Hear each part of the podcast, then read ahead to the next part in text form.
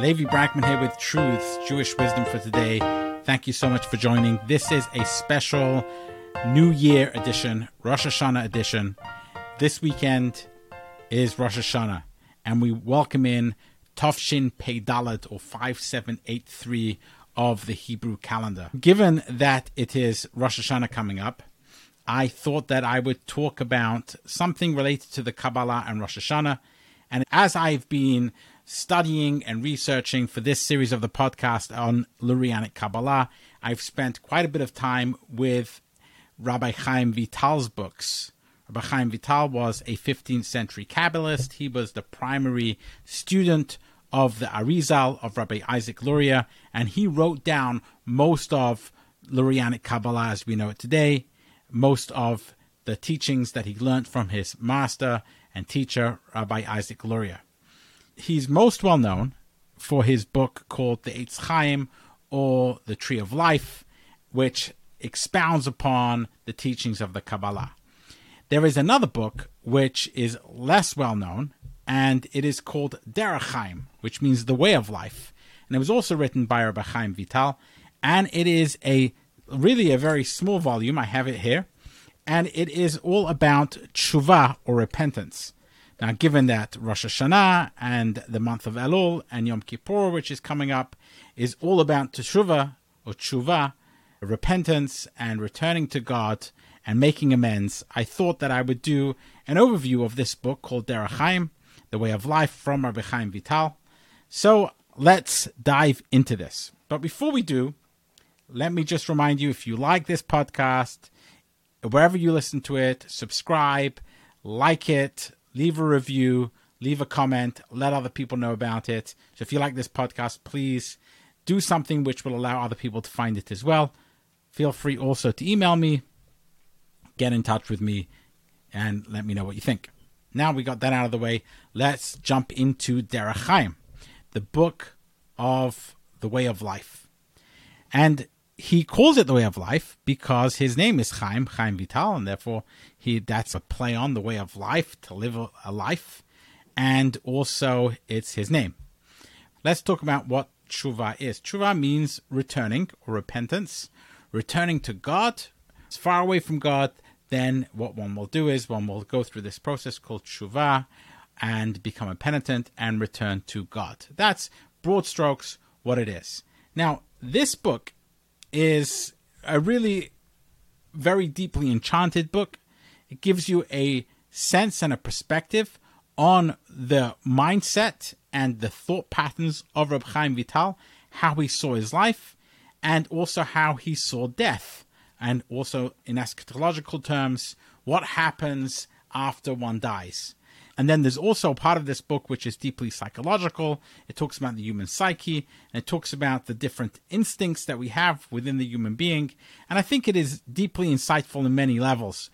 There is the obviously the religious aspect to it and the Kabbalistic aspect to it and the deeply enchanted aspect to it. But then there are very practical ideas that I think should be relevant to anybody and one should think about these ideas. I'm not suggesting that these are the facts of the way humans work, but he definitely offers some suggestions and food for thought about how we work and how we can improve ourselves, how we can become more morally refined, how can we become better people. In all, I think this is a worthy book to read and also a worthy book to understand and to take on as something that might add value to our lives and help us grow as human beings. So let's start off by talking about Rabbi Chaim Vital's ideas with regards to the human psyche. Now, he's obviously very deeply influenced by the Kabbalah and deeply influenced by rabbinic literature in general. You find in rabbinic literature a lot about this concept of the Yetzer Hara and Yetzer Hatov, the evil inclination and the positive inclination. Now, the evil inclination is this thing which, according to rabbinic literature, and Chaim Vital talks about here, it is this inclination that one's born with. One is born with an inclination to sin. Where does that come from? According to Rav Chaim Vital, that came from Adam.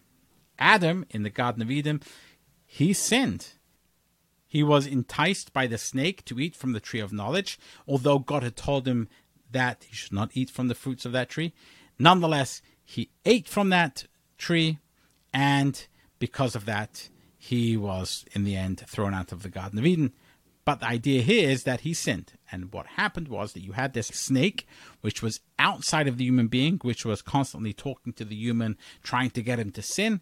And then once the snake got a foothold on the person, that snake came inside the person and now we have this inclination which is constantly with us and we're born with, which is constantly trying to entice and entrap us into sinning and into acting in a way in which is not in line with our best self and also to act in a manner which is immoral.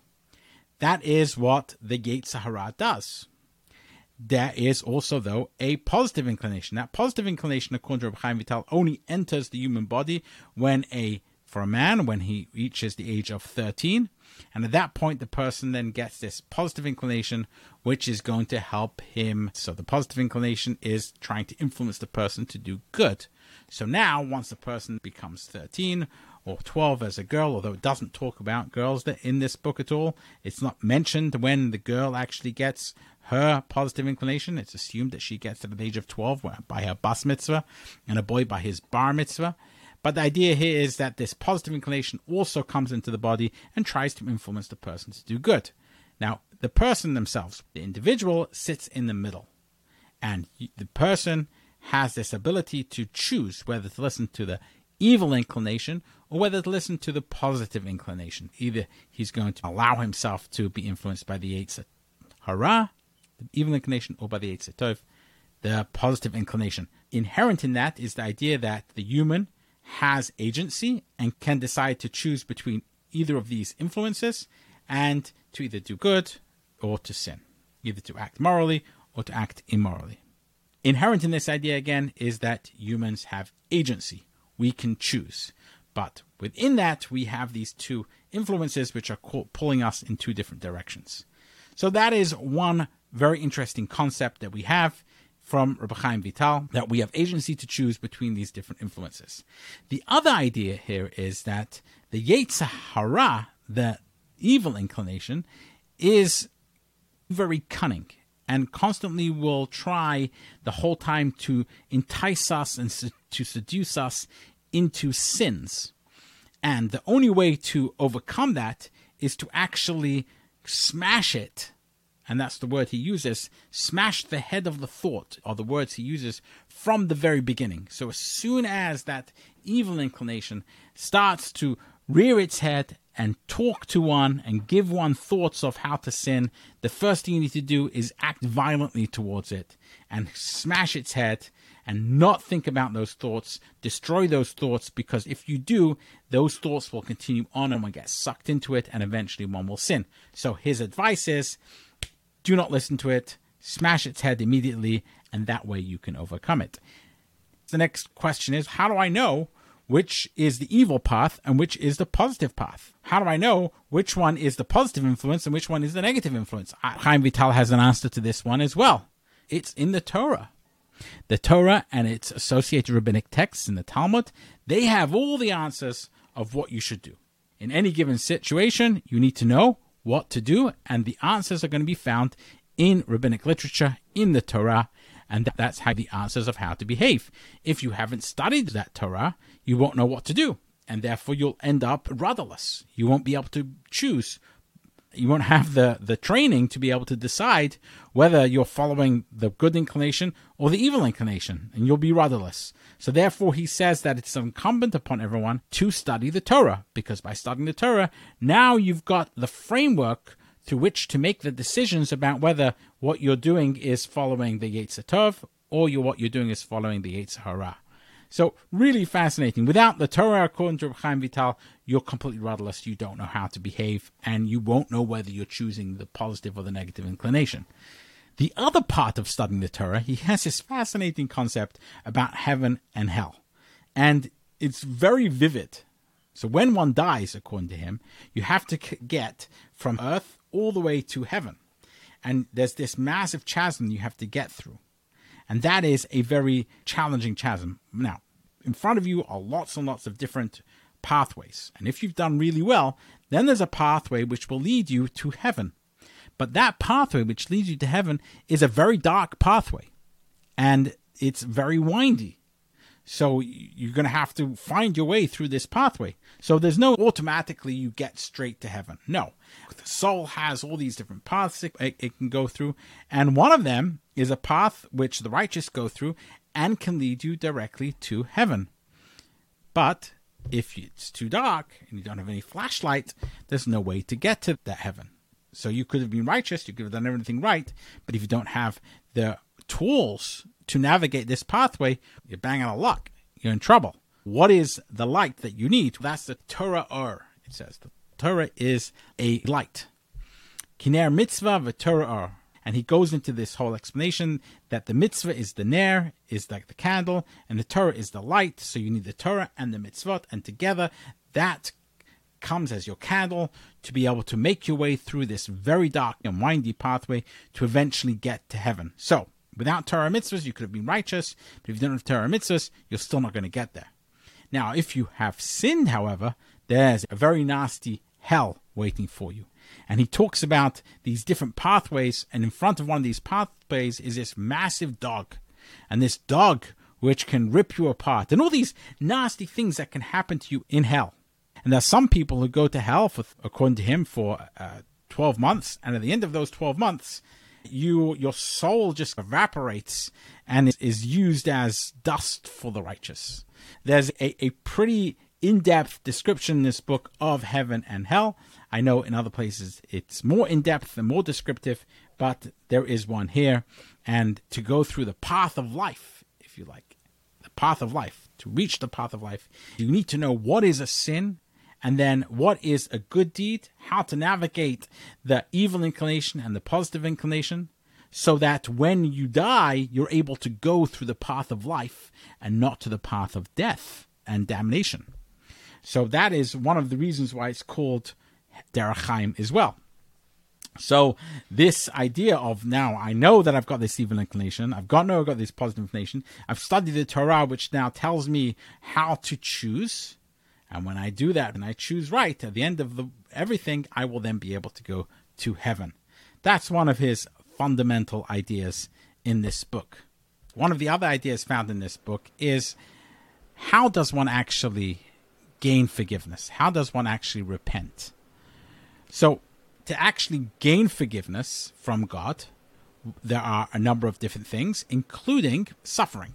Some sins, according to Rabbi Chaim Vital, require suffering in order to be able to gain forgiveness for them.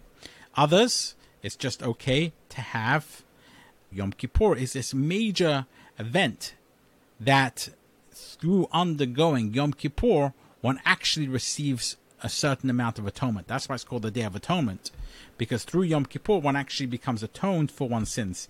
Death is also a great atonement, and then going to hell for a certain period of time is another part of atonement. One of the interesting things that Reb Chaim Vital says is that if you haven't actually repented before you die, you can actually get into serious trouble. You can that's when hell and damnation or eternal hell and damnation takes place. So part of his book is really somewhat of a positive message. He says that there are all these different texts and ideas about repentance which are spread all over rabbinic texts and it's really hard to figure out what's really going on. So he tries to lay it out. But part of that positive message is at the end of the book where he says, yes, as long as you seek forgiveness and you repent before you die, you are not going to go to hell and damnation forever. But an eternal hell and damnation could occur if you don't repent. So that's why he wants to explain this. And part of repentance is making amends. But how do you know that you fully repented? How do you know that repentance is done? So he has a really practical idea behind that. And that is that if you are able to go back to the scene of the original sin that you did, and you're no longer enticed by it, that means you've now overcome it. In other words, you've grown that moral core to the degree that you can now show up to that same scene of the crime, that same temptation which really tempted you and caused you to sin previously, and now you're no longer tempted to sin, you no longer fall into that trap, that means that you've now become a better person. You've strengthened your moral core, if you like, and that is what repentance is all about. And how do you know that you've repented? When you're able to go back to that same situation and not act in the same way, that means that you've changed as a person and you've repented and your repentance is accepted. If you've sinned towards another human being, you can't just do your internal work. You actually have to seek forgiveness from that other human being.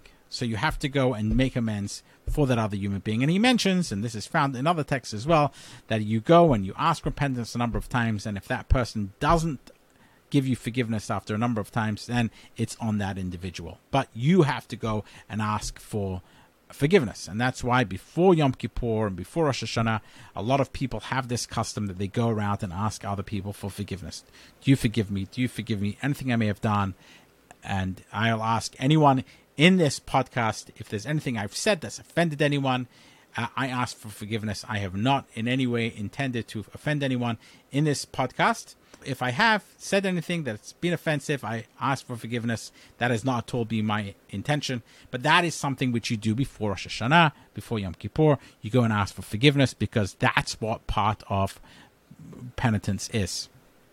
The other idea here, which I think is really important, is Chaim Vital talks very much about this idea that you need to have developed strong moral character before you can study these deeper wisdoms. That's another reason why he wrote the book. He's like, I've written the Eitz Chaim, the Tree of Life, which are all about divine wisdom, what he calls Chochmas Emes or Chochmat Emet, that he's written books about divine understanding. But if you haven't developed that correct moral character, if you are a sinner, if you don't have what he calls fear of God, so that you don't sin, then you're never going to be able to fully understand the Chachmat Ha'emet, this true wisdom, and therefore he wants to give you a guide to become a better and more wholesome moral character, a person with what he calls a fear of God, and that way you will be able to appreciate his other works, the Chachmat Ha'emet, the true wisdom which he thinks is contained in the Der Chaim, sorry, in the Eitz and his other works on Jewish mysticism and Kabbalah. So this is an overview on penitence, repentance, seeking forgiveness, and becoming a better moral character. What is the takeaway here? What is the I think you can take from here and the practical elements because there are some really good practical nuggets that you can take for your life, even if you don't buy into the whole heaven and hell thing. Eh, the way I understand his heaven and hell thing is really it's a way in which you can motivate yourself to be fearful of sinning. I think inherent in this whole idea of heaven and hell is this question of why should I live a positively moral life? Why shouldn't I sin? And if there are no punishments for sinning, then maybe I should just live a life of sin. Interestingly, if you look at the Torah itself, if you look, we've just read in the last number of weeks of the Torah portion, where it talks about all the punishments that can occur to the human being, none of them are meted out in hell. The five books of Moses does not have a posthumous hell is eschatology is not about what happens after you die and the hellfire and fury which can take place and the hell and damnation and eternal damnation that you can end up having if you sin and do not repent.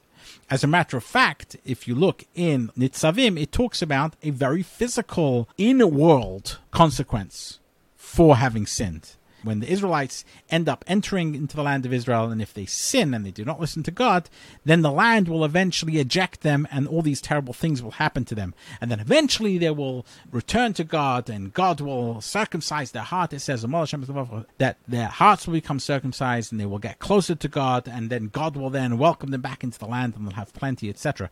But the idea of the consequences are physical consequences that take place rather than one in a hell. But what happens when all these physical consequences have happened and when they're not immediate? Well, one of the ways to motivate people is to say there are other consequences that can take place, and that's after you die. So the whole hell idea is really, I think, used as a tool to motivate people not to sin and to actually bring the consequences much more realistically to them that could happen to them personally after they die. So let's put that aside for a moment because there are other reasons and much more compelling reasons, in my view, to live a moral and ethical life. And that is because it's just more wholesome that way. Now, the question is what is moral and ethics? What is morality and ethics, and who is the arbiter of that? So, the people who are committed to Judaism and committed to the Torah are going to say that comes from the Torah. But wherever you take your moral and ethics from, there are moral and ethical ideas that one can live by wherever you want to take them from. And it is clear, to Chaim Vital, that if you haven't studied ethics and you haven't studied what is moral, you're not going to have an ability to be able to make the right choices. And I think this is really borne out in practicality every single company will try and train its employees on moral and ethical behavior because if its employees are not moral and ethical, they can end up making bad choices, which could redound very poorly on the company and can get the company into really big trouble. So, every company will have moral and ethic training in order to be able to help people make a decision between what's right and what's wrong. So, training is actually really important because humans do not necessarily have on their own a moral compass sometimes their moral compass is wrong. So you do need this outside influence of understanding what is ethical and what is moral in order to be able to make the right choices. Whether it's a study of the Torah or study of other types of texts, it is really paramount that humans actually care about what is moral and what is ethical and study that so they know how to behave. Now, there are always, I think this is whether it's a, a neurological thing or whether it's according to Chaim Vital, it's a soul thing. It is an observation, and a very fine and true observation that we are influenced in two different ways. We're pulled in directions of the positive and in uh, directions of the negative. We sometimes are enticed to act in a morally questionable way.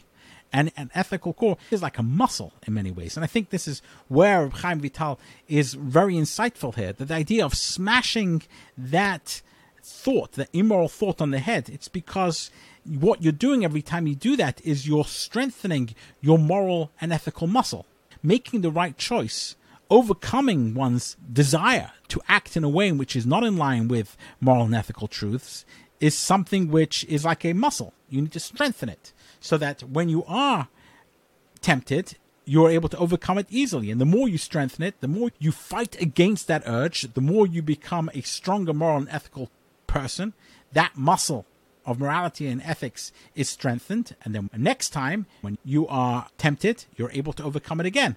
And so this is, I think, an observation which is borne out by reality and a lot of humans' lived experience. So it's really important to be able to understand what's going on, the influences one has, to be able to study morality and ethics in order to understand how to actually behave. And then in practice, when one is tempted to act in a way which is not in line with the morals and ethics that we know, we can overcome it and not pursue that line of thought.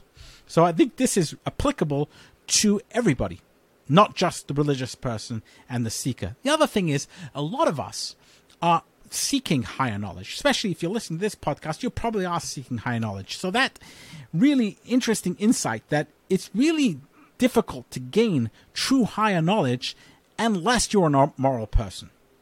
And this is in line in many ways with Maimonides. Maimonides also thinks that the whole idea of the Torah and the mitzvot, the commandments, are in order to inculcate within the person the correct beliefs and opinions. Because without the correct beliefs and opinions, it's impossible to actually gain this kind of higher level of knowledge, metaphysical knowledge and divine knowledge. It's just impossible. So you need to be a moral and ethical person first.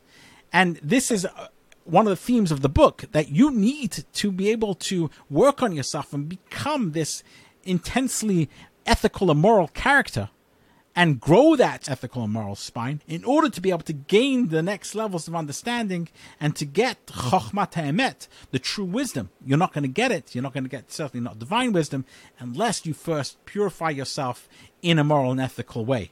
So there's a bunch of steps here on how to behave. It's the psychological aspect, understanding of self, understanding the different influences, understanding how to gain the knowledge to be able to make the correct decisions in life so one isn't tempted And it could be if you don't know, you haven't studied, then you could end up doing something totally unethical without ever knowing. So you need to study morality and ethics whether it's from the Torah or other kind of ethical texts in order to know how to behave. Then you need to strengthen that inner core, that ethical muscle that one has, so that one is able to overcome it. And when one falls down, one is able to then make amends. And then how does one know that one's actually strengthened the muscle? Because you get to that situation again of a similar temptation. You're able to overcome it. Now you've strengthened it. That is the idea of repentance. And then once you have that, now you are able to access the emet, the true wisdom, you're able to go to the next level and gain that next level of intellectual illumination or intellectual enlightenment, if you like, which having a moral and ethical core is a prerequisite. So this is, I think, a very practical book in many ways. If you're able to take away some of the what you might call superstition and the enchantment from it, it's actually a very practical guide of how to live your life in a moral and ethical way and how to be able to access Chokhmat Emet, the true wisdom.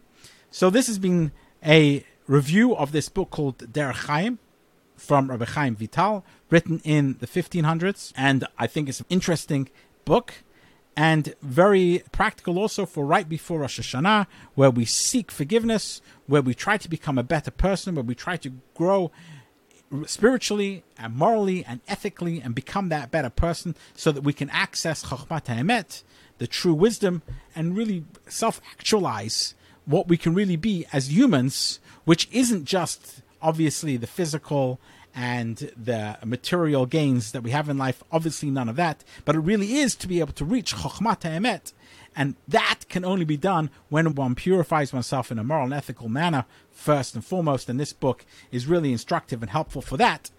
And I'm very glad to have been able to share it with you here on the podcast before Rosh Hashanah.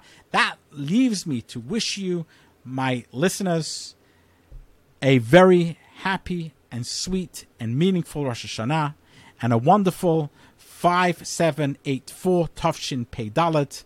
May you be blessed you and your family and all of yours with a year of growth, a year of fulfillment, a year of self actualization, a year of health, and a year that you should not have any of the worries that would cause you not to be able to excel in that which you were born to excel in. Lashana Tova סיבה וחסים לטבע, שנה טבע המסוגה.